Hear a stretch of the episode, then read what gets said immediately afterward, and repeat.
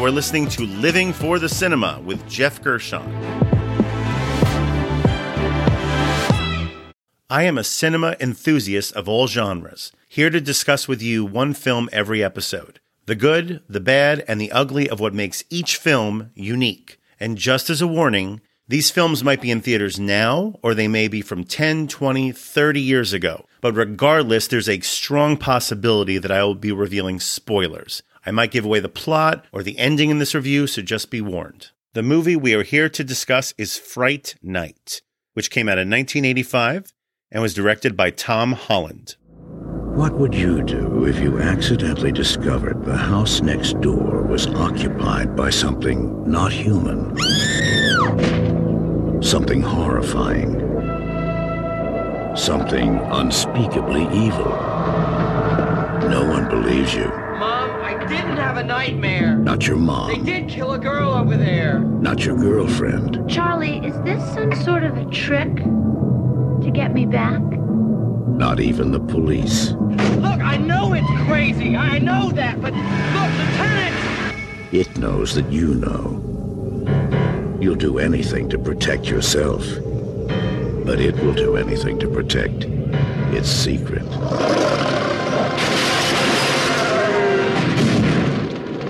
Fright Night. If you love being scared, this could be the night of your life. It stars William Ragsdale, Chris Sarandon, Roddy McDowall, Amanda Bearse, Jonathan Stark, Stephen Geoffreys, and Art Evans. The genre would be vampire horror. Now, this is a perennial October rewatch for me, and it's just such a blast to revisit Charlie Brewster, Evil Ed, Peter Vincent, and of course, Jerry Dandridge. These are just fun characters, cleverly drawn with strong performances, which genuinely raise this well above your typical 80s slasher movie. The story of Fright Night centers around Charlie, who is just your typical curious and horny teenager living the quiet life in suburbia, played by someone in their mid 20s who looks like they're in their mid 20s. That would be William Ragsdale. Ragsdale is basically playing the Billy role from Gremlins, but with more wit and self awareness. And he's actually quite aware of his surroundings as well as a new mysterious neighbor moves in next door. And that would be Jerry, played by Chris Sarandon. Jerry just comes off like a swinging bachelor, often clad in open sweaters and eyeshadow. Hey, it was the 80s. And every night he seems to have a different attractive woman come over to his house, who is then never seen leaving the house afterwards. Charlie starts to look out his second story bedroom window to spy on Jerry on a regular basis and sees him on his various, quote, dates with these women. He also notices a pattern of strange behavior where Jerry and his live in caretaker seem to be carrying out large objects wrapped in plastic every day, often to be driven off somewhere. Hmm. And beyond that, Charlie is a horror fanatic and is obsessed with a nightly late night program called Fright Night, hosted by horror has been Peter Vincent, played by Roddy McDowall. Now, just the name of this fictional character is a pretty clever horror homage, as apparently his name came from the combo of real life horror icons Peter Cushing and Vincent Price. So, obviously inspired by watching so many films about them, Charlie starts to wonder if his new next door neighbor is a vampire. This, of course, might also have to do with him also seeing Jerry one night biting into the neck of one of his naked guests before nervously closing his window shade once he notices that Charlie sees them. And just on a side note, this was a thing in 80s thrillers of all types, from this to Blood Simple to Body Double. You could have someone living a fabulous lifestyle in a luxurious home or apartment, and regardless, they would either habitually leave their shades open or maybe just couldn't afford decent window treatments. Where was next day blinds when you needed them? Oh well, it just adds to the tension at least. So, of course, Sarandon's Jerry starts to ingratiate himself into Charlie's life. He befriends Charlie's mother, who, of course, makes the typical mistake of inviting him into their home, which you're never supposed to do with vampires. Charlie, this is our next door neighbor, Jerry Dandridge.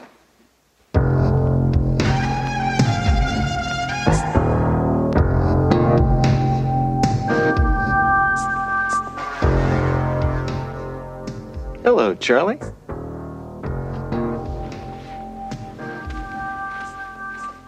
Well, Charlie, don't be rude. Shake hands.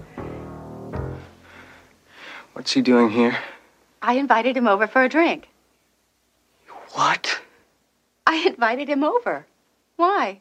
What's the matter, Charlie? Afraid I'd never come over without being invited first? And the other people in Charlie's life start to get involved as well.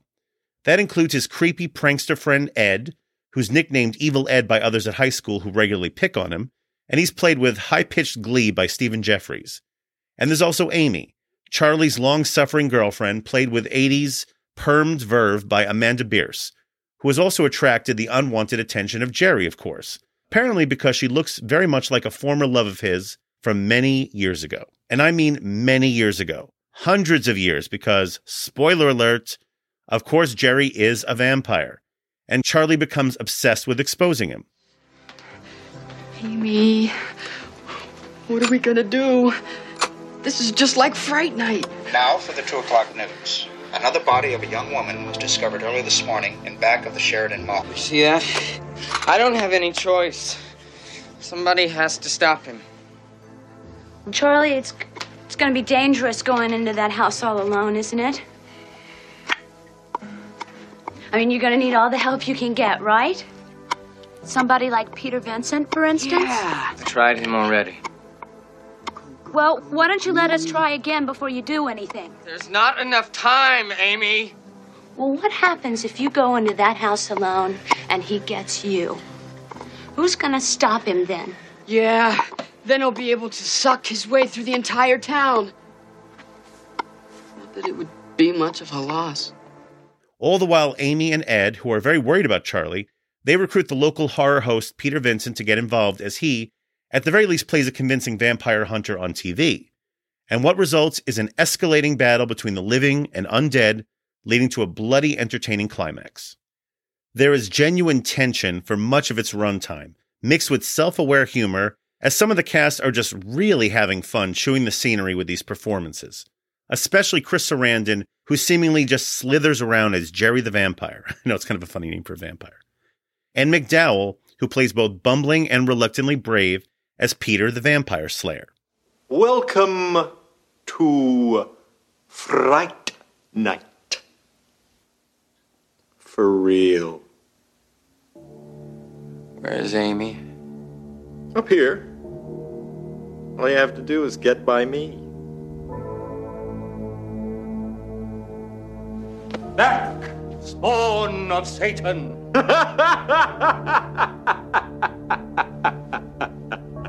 Oh, really?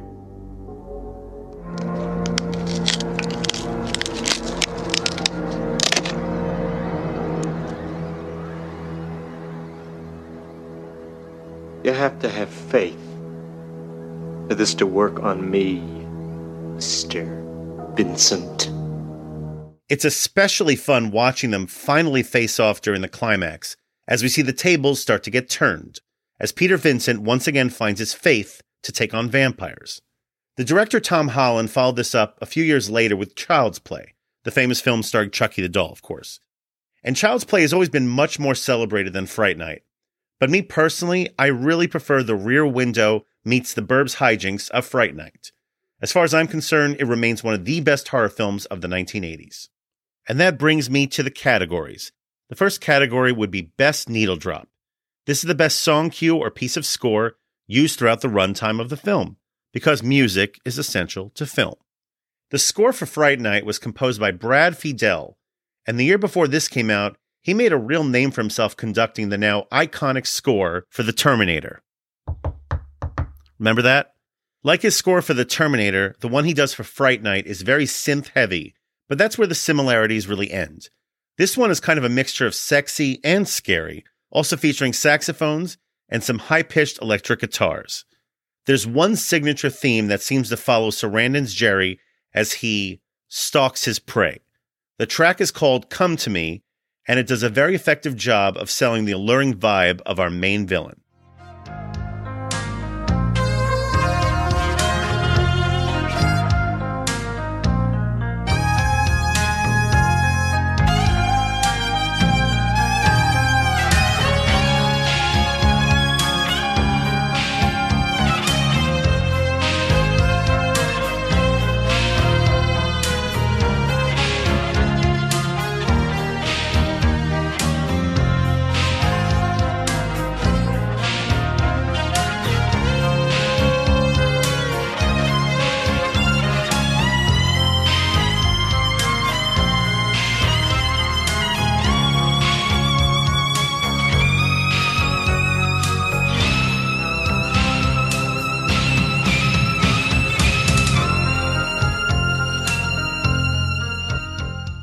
That brings me to the next category, which would be wasted talent. This is the most underutilized talent involved with the film.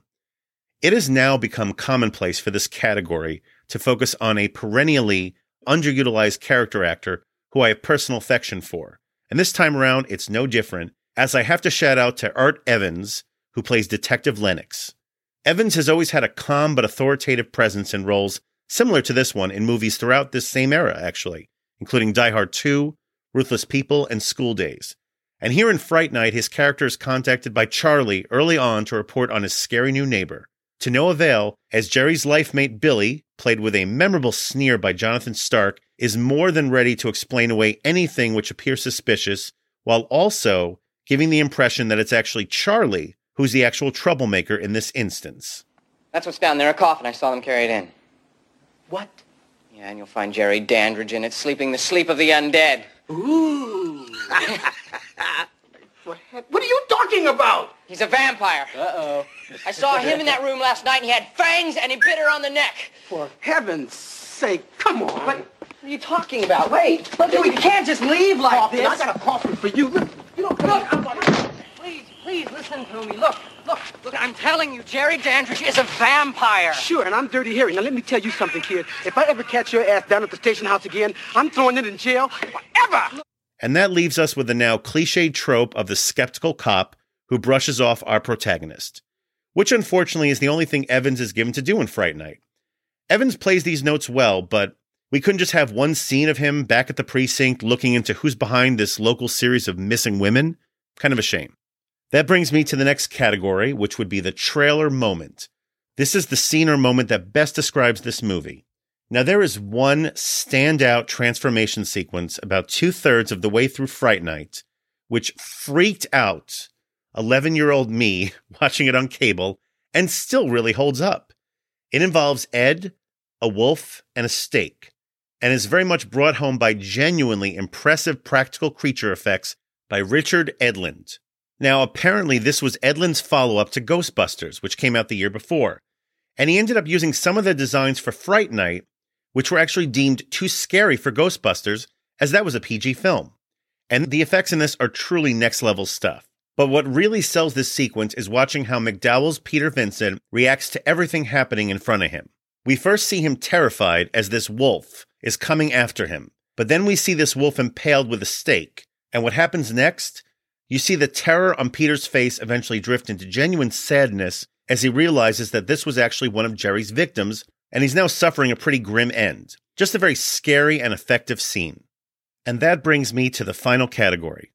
That would be the MVP. This is the person or people who are most responsible for the success of this film. Robert Pattinson's Edward from Twilight, Antonio Banderas' Armand from Interview with the Vampire, Gary Oldman's Dracul from Bram Stoker's Dracula, even Salma Hayek's Santanico from the movie From Dusk Till Dawn. In the annals of sexy vampires, None of them can hold a candle to Chris Sarandon's Jerry in Fright Night.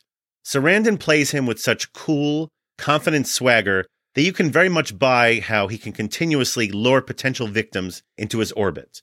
This especially comes through in a later scene where he has slowly chased down Ed, but once he has him cornered in an alley, he just talks to him. His Jerry is not only alluring, but can also be sensitive when he needs to be. Hello, Edward. You don't have to be afraid of me. I know what it's like being different. Only they won't pick on you anymore or beat you up. I'll see to that. All you have to do is take my hand. Here, Edward. Take my hand.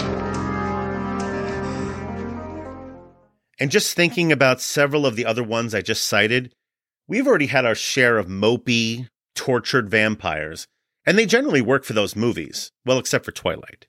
But for Fright Night, Sarandon not only provides us with a formidable villain, but one who's just so appealing that we almost want to root for him, until we don't. His performance takes this film to the next level of horror films from this era, and as far as I'm concerned, Jerry Dandridge remains one of the great horror villains of the 80s, earning his place alongside Freddy, Jason, and Jack Torrance. Chris Sarandon is your MVP. Do you realize how much trouble you've caused me? spying on me, almost disturbing my sleep this afternoon, telling policemen about me. You deserve to die, boy.